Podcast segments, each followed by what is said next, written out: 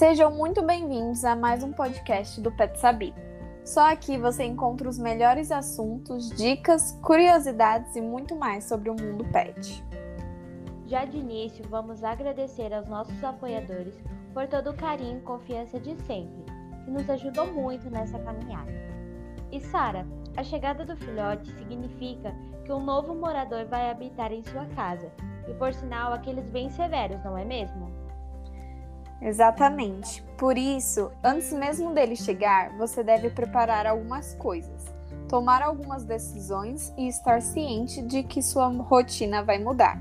Mas não se preocupe, porque ela vai mudar para melhor.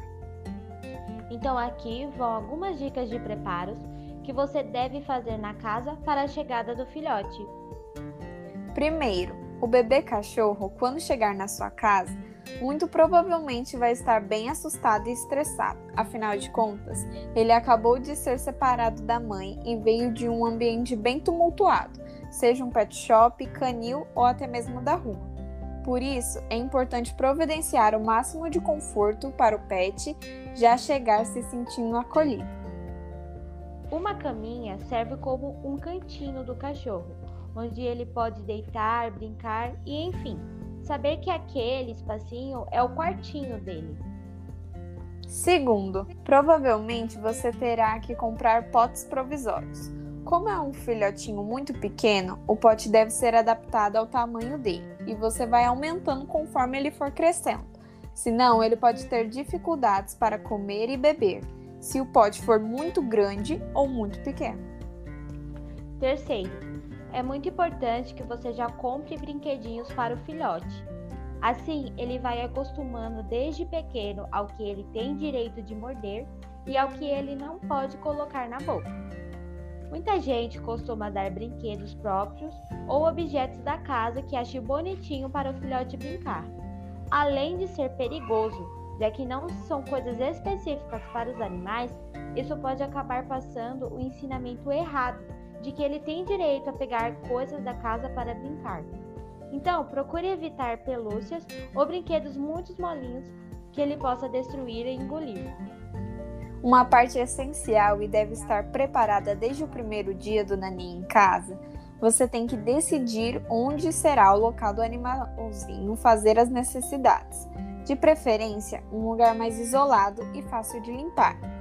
Além disso, ele deve ficar separado do local escolhido para o animal fazer as refeições.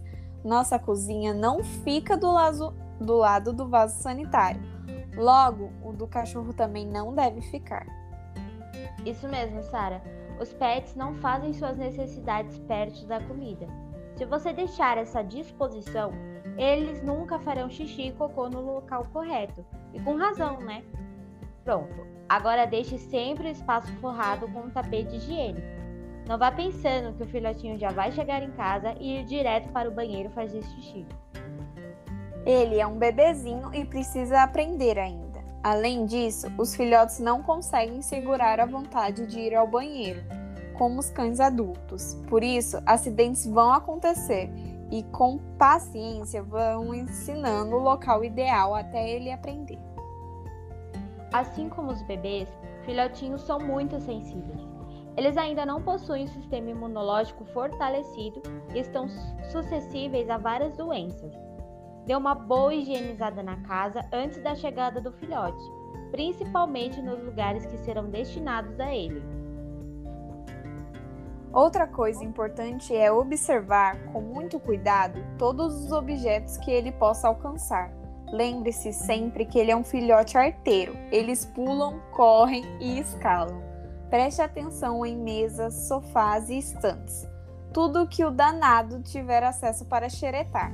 Retire todo e qualquer objeto que ele possa pegar. Fios são um grande problema, já que na maioria das vezes ficam expostos e no chão. Então, tente cobri-los e proteger o máximo que puder, porque eles são muito tentadores para receberem roidinhas. E qual será o plano familiar? A rotina vai mudar para todo mundo, e a chegada do filhote não é só uma diversão ele é um novo morador que precisa de cuidados e exige respeito.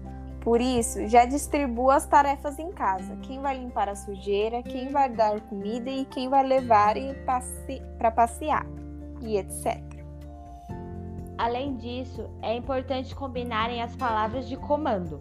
Quando o filhote fizer algo errado, se cada um falar uma palavra diferente de repreensão, o animal nunca vai aprender quem e como respeitar.